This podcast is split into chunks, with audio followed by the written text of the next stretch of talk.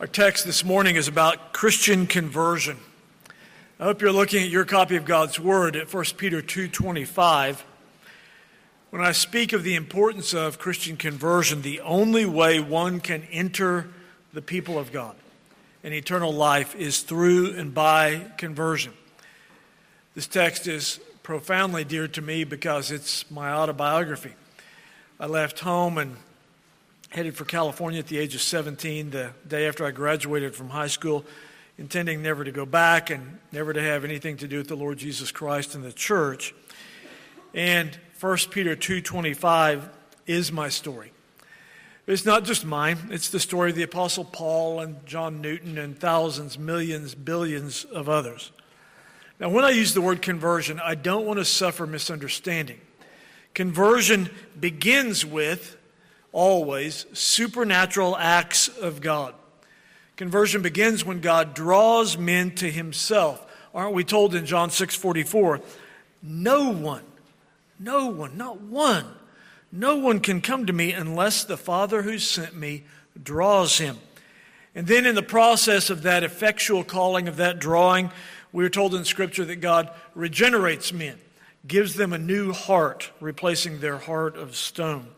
And of course, that's necessary that God would act sovereignly because if God didn't change men's hearts, no one would ever be converted.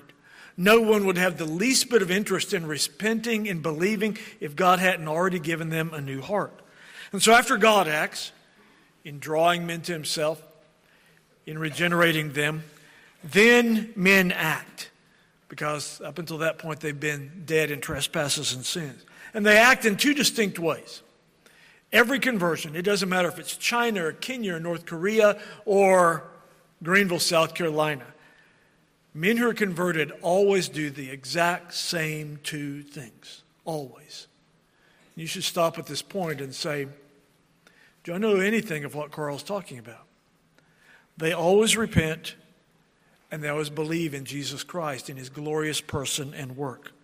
Even their repentance and faith, even their actions, we are told in Scripture, are sovereignly given as a gift of God. So when men, if they want to claim any credit and say, Well, I know God drew and God regenerated, but I repented and believed, Scripture says, Not so fast.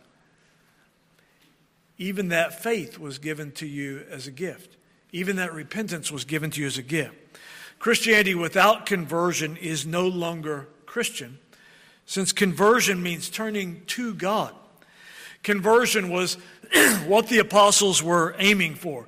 For example, in Acts chapter 15, and by the way, when we send out missions, I, I delight in what Woodruff Road has, has done in our missionary enterprise. We spend several hundred thousand dollars a year because of your generosity and your zeal and your faithfulness, but make no mistake, we are single minded when we send out and support missionaries, we are focusing very clearly on something, and that is the conversion of lost sinners. We're all for digging water wells, we're all for stopping human trafficking, but that's not the gospel. The gospel is the preaching of the Lord Jesus Christ and calling men to conversion, to repentance and faith in Christ. And so we're told, for example, as an apostolic model, what were the apostles up to? We're told in Acts 15, Paul and Barnabas passed through Phoenicia and Samaria, describing the conversion of the Gentiles. And this caused great joy to all the brethren. That's my hope this morning is the exact same thing happens here. As we describe conversion, as we make it crystal clear that it gives you the same joy that those first century believers had when they heard of the conversion of sinners. Now, today, in our brief but powerfully focused text, you'll need to stare at verse 25 of 1 Peter 2. You're going to hear the Apostle Peter speaking to converted men and describing for them their spiritual experience. Now, some of you, you may need this today. You may think, I know something big happened. I know I was headed in this direction, and now I'm headed in this direction. I know now I hate my sin and I love Christ, but I really can't quite give words to it. Well, 1 Peter 2.25 ought to be of great interest to you because this is the story of every converted person. Now, stare at that text for a moment. Peter reminds them of who they were, and this applies to you as well. Peter says, You were like sheep going astray. Now, this isn't unusual. This is common in the New Testament. The apostle Paul does the same thing in 1 Corinthians 6. He's in the middle of describing who will not inherit the kingdom of heaven. He says, Don't be deceived. Neither fornicators, idolaters, adulterers, homosexuals, sodomites, thieves, coveters, drunkards, revilers, nor extortioners will inherit the kingdom of God. And Paul says this, and such were some of you. And so the, the apostles, Peter has no problem saying, this may be embarrassing, even humiliating to you, but this is who you were. Paul does the same thing. And then Peter, look at our text clearly again in verse 25. Peter reminds these believers, because he's writing to the church, he reminds them of who they are now. He says, But you have now returned to the shepherd and the overseer of your souls. Paul, by the way, does the exact same thing in 1 Corinthians 6 when he says, You were washed. You've been sanctified. You've been justified in the name of the Lord Jesus by the Spirit of our God. This morning, we're going to place conversion under the microscope. And I hope you'll look very carefully with me. Let's seek the Lord's help now. Our Father, we ask for illuminating grace. We see so many powerful truths stored up here for us in your word. And we pray by your Holy Spirit that you would do business with our souls through the hearing of this word. Oh Lord, we know that our natural inclination will be to dismiss and ignore those things we don't want to hear. And we confess that we've erected amazingly complex defense mechanisms against the word. But, oh Lord, break through our barriers now, knock down our barricades, take hold of our hearts, and transform us even giving us the precious gift of Holy Spirit sent repentance. Work mightily in our midst now, we pray, through Jesus our Lord. Amen. Now, to understand what Peter is describing as you're looking there at verse 25, when Peter says, You were like sheep going astray, we need to go to principal text of the Bible that describe our proneness to wander. Now, I will tell you, here's how the discussion has gone, I don't know, a thousand times in my ministry over the last 35 years, where I'll be speaking to someone who's unconverted, and I, I'll typically say, Well, do you, do you see yourself as a sinner? Oh, oh, sure, I'm a sinner. Everybody is. What kind of sinner are you? You've just gotten too specific. If I say, Are you the lying sort or the hating sort? Are you the Sabbath breaking sort or the coveting sort? Uh, no, I'm, I'm not any of those.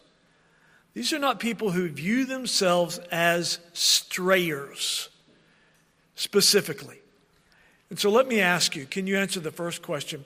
Do you view yourself as a sinner? Oh, sure, Carl, everybody makes mistakes, you know. Sometimes I don't add things up right on my taxes. Or are you a specific law breaking, straying, wicked, Christ hating man? Look at our text. This describes every person before conversion. You were like sheep going astray. Now, if you're going to understand this, there's, we can do no better than to look at maybe the best picture of straying in the Bible. Keep one finger here and look at Luke 15. Let me show you a picture of straying. It certainly describes my life. Luke 15. You know it as the parable of the prodigal son.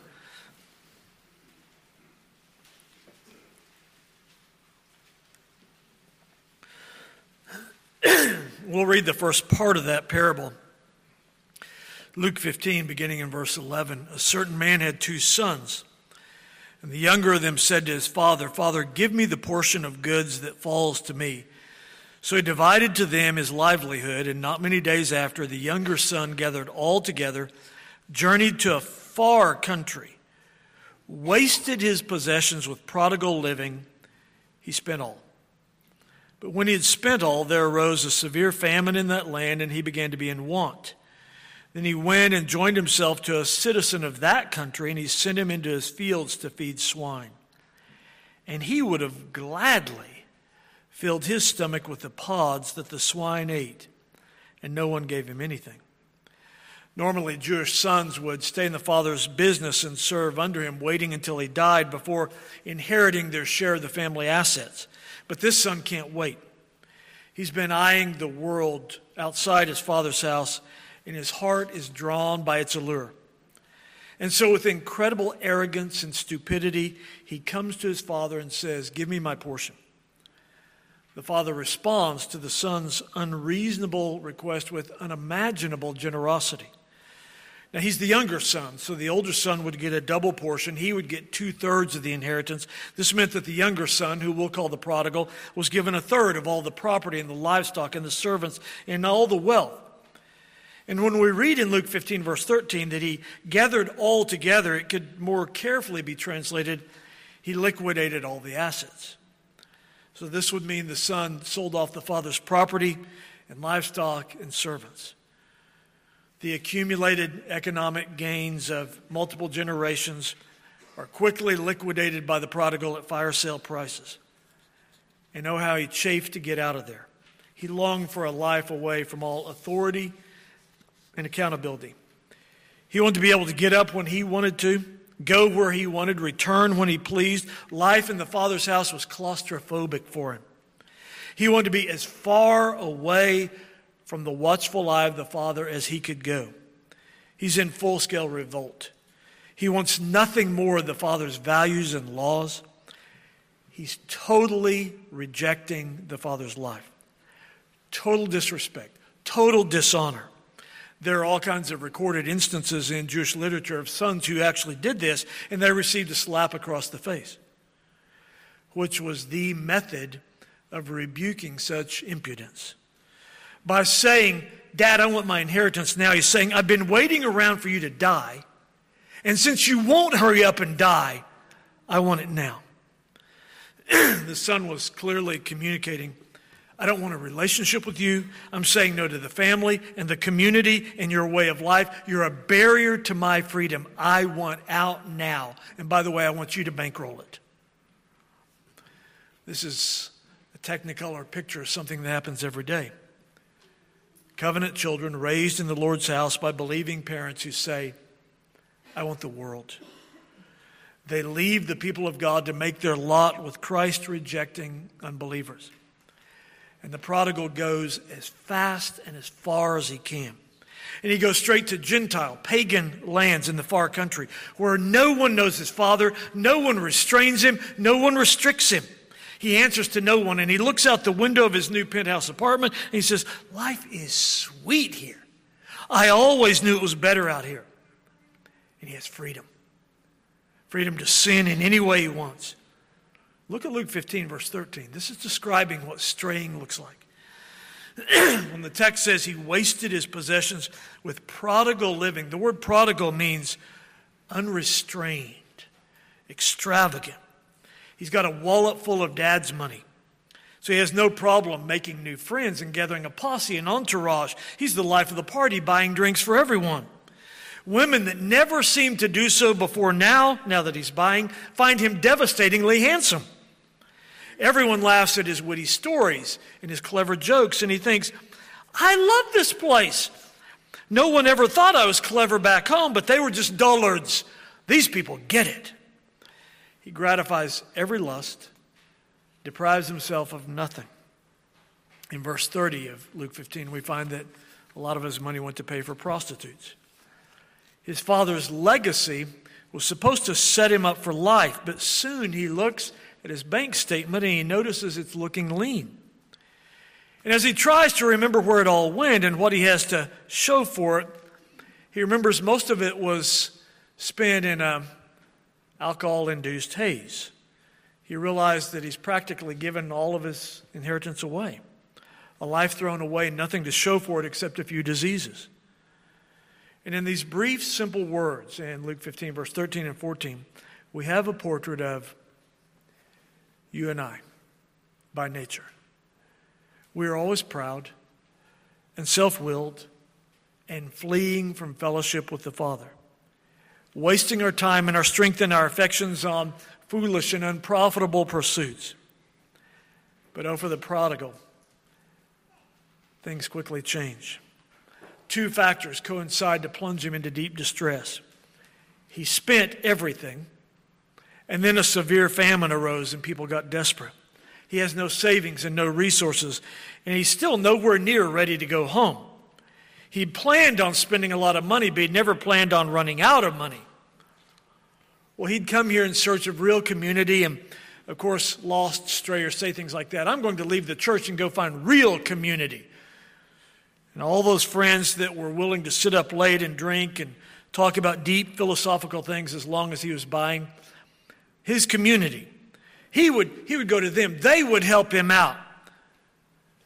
Turns out none of his former friends who were glad to help him spend his money now had any willingness to help him because he's a foreigner.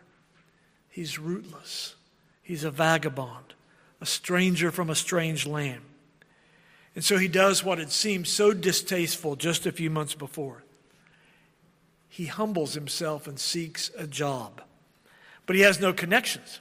And his resume is full of holes, and he can only find one job pigpen attendant. So now he loses his identity. He's become like a Gentile, tending pigs, working on the Sabbath. And to make things even worse, he's so now desperately hungry because he's broke. He's so hungry that the slop he's pitching out is starting to look good. He envies the hogs. He's hit bottom. He's on skid row. He groans and no one cares. He's broke dirty, and lonely. And rather than enjoying the dignity and the abundance of the Father's house, he's degraded into poverty in a pigsty. His parties become a prison. He came here for freedom, and he's now a slave. He'd planned on lust and drunkenness without interruption or consequences, but what he's gotten is loneliness and emptiness. Sin is a hard master. And the servants of sin find it out, some sooner, some later. But the writer of Proverbs is always right when he says in Proverbs 13, the way of the transgressor is hard. But when Jesus tells this story, the story of the prodigal, to describe what straying looks like, he's actually building on an old expression. Look at a second text that describes what it looks like to stray. Look at Isaiah 53. This would have been so familiar to every Israelite.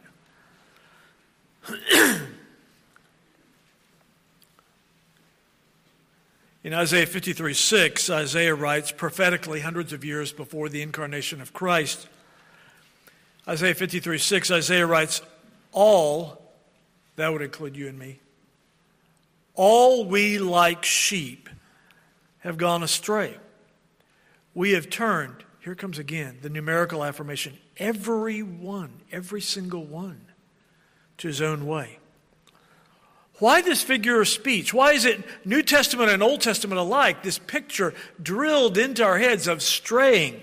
Well, in this case, in Isaiah 53 6, is to show our brutishness that we can be compared to foolish animals. You realize this is not a flattering statement when Isaiah says, oh, we, oh, by the way, like sheep doesn't compare us to eagles or majestic horses, like dumb, stupid, smelly sheep. Why this figure of speech? Also to show our proneness to wander. Remember how Jeremiah stated in Jeremiah 14 they have loved to wander, they've not restrained their feet.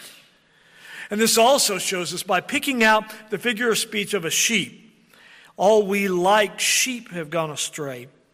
This shows our inability to return. Unlike dogs, and of course you know the stories, I love these stories of, of dogs who, who get lost on vacation 400 miles away and they find their way home. Or, or birds, or even, I hate to say it and admit it, cats. You know that cats are a product of the fall, right? Any questions and objections, send me an email at dan at woodruffroad.com. But no stories like that exist about sheep, of sheep getting lost and finding their way back home from hundreds of miles away. That's because sheep will keep going, they will keep straying and wandering until someone turns them.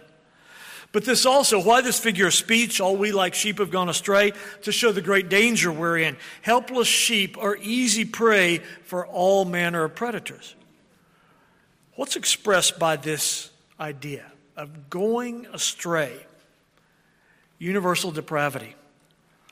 That we have all stepped over the line and broken God's clear and holy law. Every sin is a departing from God every sin. Isn't this the consistent thread throughout the Holy Scripture? We're told in Genesis 6, this is speaking of your ancestors and mine. The Lord saw the wickedness of man was great in the earth, and that every intent of the thoughts of his heart was only evil continually. That's our legacy. That's why Paul, when he's making his case in Romans 3, to conclude every man under sin and needing conversion, Paul says in Romans 3, there's none righteous, no, not one. There's none who understands, none who seeks after God. All have turned aside. They've all together become unprofitable. G.K. Chesterton said the one doctrine of Christianity that is empirically provable to everyone's satisfaction is this universal depravity and guilt. But look back at 1 Peter 2, there's hope. Because if all I did this morning was tell you, you are a sinner, you'd say, agreed. But look at the second half. When Peter writes in 1 Peter 2:25, he says, "You were like sheep going astray. You were like prodigals wandering into the far country." But then Peter, writing to converted men, says, "But have now returned to the shepherd and overseer of your souls. Go back to the, the parable of prodigal. I want you to see his return because his return is, is actually a textbook return. I want you to look at it and say, Do I know anything of this type of return? Of how the prodigal returned, how he was converted. Because I'm going to plead with you today to ask, Do you know anything of conversion? Do you know anything of turning?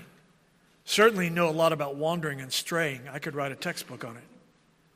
Do you know anything of returning? Look at Luke 15. We read beginning in verse 15 or verse 17 of the prodigal. But when he came to himself, he said, How many of my father's hired servants have bread enough and to spare, and I perish with hunger? I will arise and go to my father, and will say to him, Father, I have sinned against heaven and before you, and I'm no longer worthy to be called your son. Make me like one of your hired servants. I will arise and go to my father, and I will say to him, Father, I've sinned against heaven and before you. I'm no longer worthy to be called your son. He arose and came to his father. But when he was still a great way off, his father saw him and had compassion, and ran and fell on his neck and kissed him. the son said to him, Father, I've sinned against heaven and in your sight, and am no longer worthy to be called your son. The father said to his servants, Bring out the best robe and put it on him. Put a ring on his hand and sandals on his feet. Bring the fatted calf here and kill it, and let us eat and be merry. For this son of mine was dead and is alive again. He was lost and is found, and they began to be merry. Now, notice very carefully what the return looks like. Look up to verse 17. First of all, the prodigal comes to his senses. He looks around and says, What have I become? I've hit bottom. I've not broken God's laws, they've broken me. And then the thoughts of his father's house come flooding over him. My father has servants and he treats them well. My master here doesn't even care if I starve. The tears begin to flow. And he remembers again his father. My father was kind and generous, never harsh. He was not a hard man. What was I thinking, leaving such a great place and a marvelous father? And I love that language in Luke 15, 17, because here is the essence of conversion. Look carefully. He came to himself. What Scripture is saying is the lost man is not in his right mind. The fall has corrupted his discernment and judgment. Sin will make you stupid, sin will make you crazy. Of course, all of this awakening is of God's grace. This is the Holy Spirit. When he comes to a census, this is the Holy Spirit giving light to the mind and sweeping away the darkness. When the Holy Spirit sovereignly and graciously does awaken a man, that man has a clear assessment of his bankrupt condition. He stops rationalizing and blame shifting. And notice as well, when the Holy Spirit graciously awakens a man, he starts thinking about others. He thinks about his father and the servants and all others. And now, by God's grace, he's beginning to personify the Beatitudes of the Sermon on the Mount. He's poor in spirit, he's mourning over sin, he has desperate spiritual hunger. And so, in a monologue with his own soul, look at it there in Luke 15, the second half of the, the parable, he hatches a four point plan. Look at his plan. Point one get up and go home. Point two, I'm going to humble myself and confess my sin to dad. No excuses, no blaming him and his poor parenting. I'll tell the truth and I'll call my thoughts and actions sin. By the way, that's a vital part of conversion. Is naming your life and your actions as wickedness. Point three of his point four plan. I'll tell dad, Dad, you no longer need to call me son. See, the prodigal gets it. He understands that no one owes him anything. By his sin, he's forfeited all his rights. And in his fourth point, I'm going to plead with dad to hire me back on his servant staff. I'll be glad to be a, a hireling, a wage earner for dad, and live out on the fringes of dad's estate. Dad, I'll live down in the woods. You won't even see and know that I'm here. And by the way, dad, I'll seek to pay you back all that I've squandered. But this isn't just thoughts or talk. Look at verse 20 in Luke 15, he takes action. You see, real faith acts. He moves his feet in the direction of his convictions because real repentance always, always breaks off from sin. The repenter seeks to make a clean break with his lifestyle. He realizes that feelings and tears and wishes are useless unless they're accompanied by action and change. And what makes the prodigal's confession and repentance so profound is the full embracing of both the guilt of his sin and the consequences of his sin. Jesus doesn't rejoice in sinners. It's not sin he loves, nor sinners as sinners. What he rejoices in is the repentance of sinners from their sin. And the deeper their sin, the greater heaven's repentance or the greater heaven's joy. Notice he doesn't say to dad, Well, I was wrong for blowing up and leaving, but you were wrong for being so tight. If you'd just given me some space, I wouldn't have rebelled. No, the returning prodigal takes all the guilt and the blame and blames no one else. He's not asking for justice, only mercy. He's ready to do penance. He's ready to stay in the servants' quarters. He's ready to pay. And only after all the lost money is restored would he even think about or dare suggest reconciliation. But what he received was outside his wildest imagination. Look at the Father's welcome of him. First, there's the watching. How could the Father have seen him a long way off if he'd not been expectantly watching? What the son will find out is that even when the father in the father's house was the furthest thing from his mind, the wayward son was never off the father's mind. The father could recognize any feature of his son, even from afar off.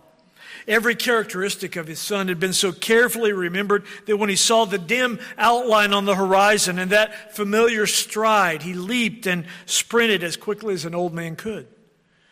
And as the father approached this wayward son running. He could see the filth and the downtrodden look. Perhaps he could even smell that unmistakable pig pen scent. But that didn't slow him down. Slow may be the steps of repentance, but swift are the feet of forgiveness.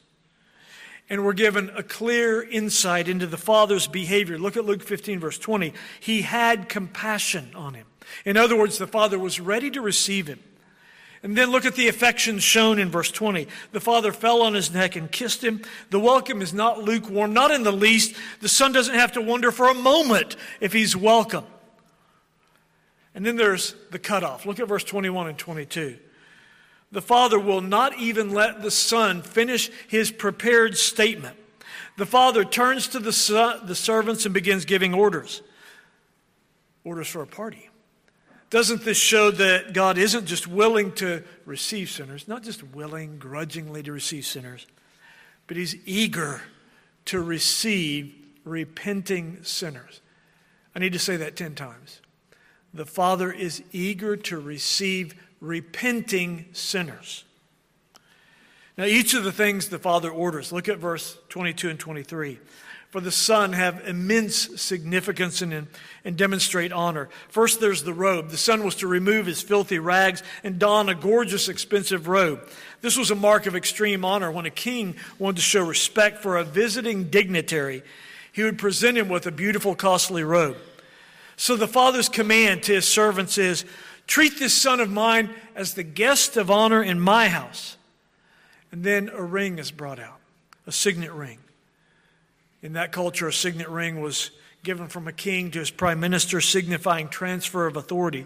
And so, both of these, the robe and the ring, were ways of saying, Son, everything I have is yours. Then there were the sandals. Shoes were a luxury. Slaves and commoners went barefoot, but not sons. And then there was the fatted calf.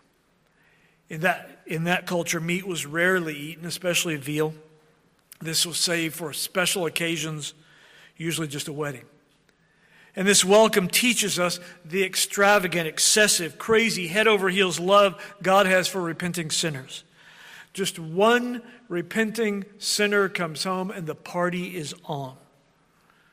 You see, whenever a sinner repents and comes to the Father's house, this merriment, joy, celebration is always the appropriate response.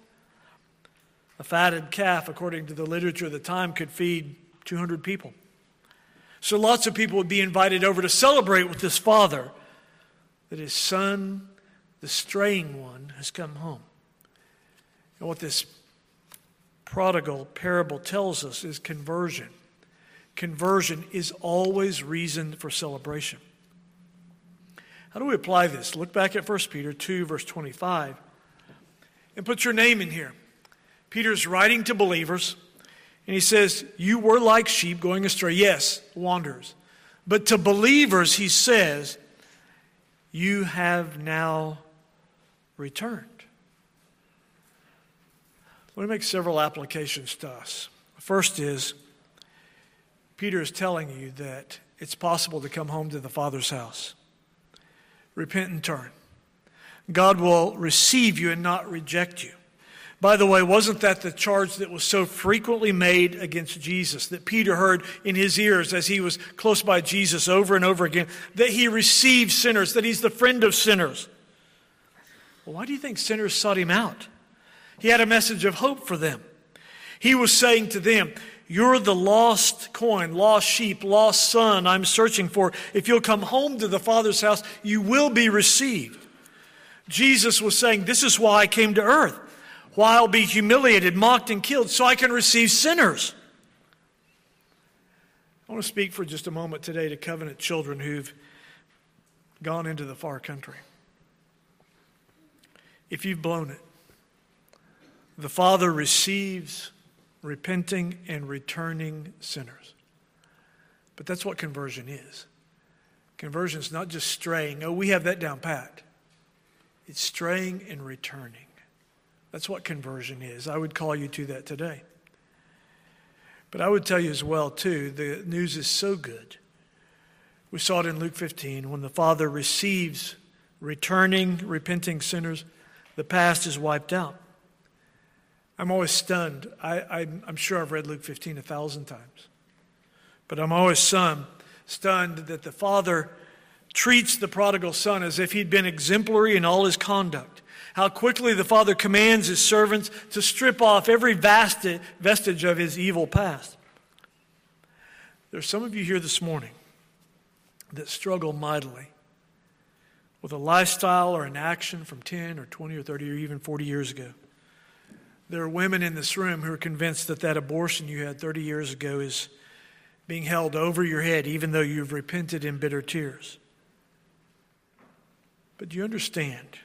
When you stray and return, your sins are wiped clean by the blood of Jesus. I would say as well, this teaches us when Peter writes what conversion is going astray and returning. What the prodigal son teaches us is the gospel is better than you can ever dream. The prodigal son would have been content to come to the father's house and just be a slave and work. But the father had something better for him. Just so the gospel gives more than we can even imagine if we will but return. Let's pray.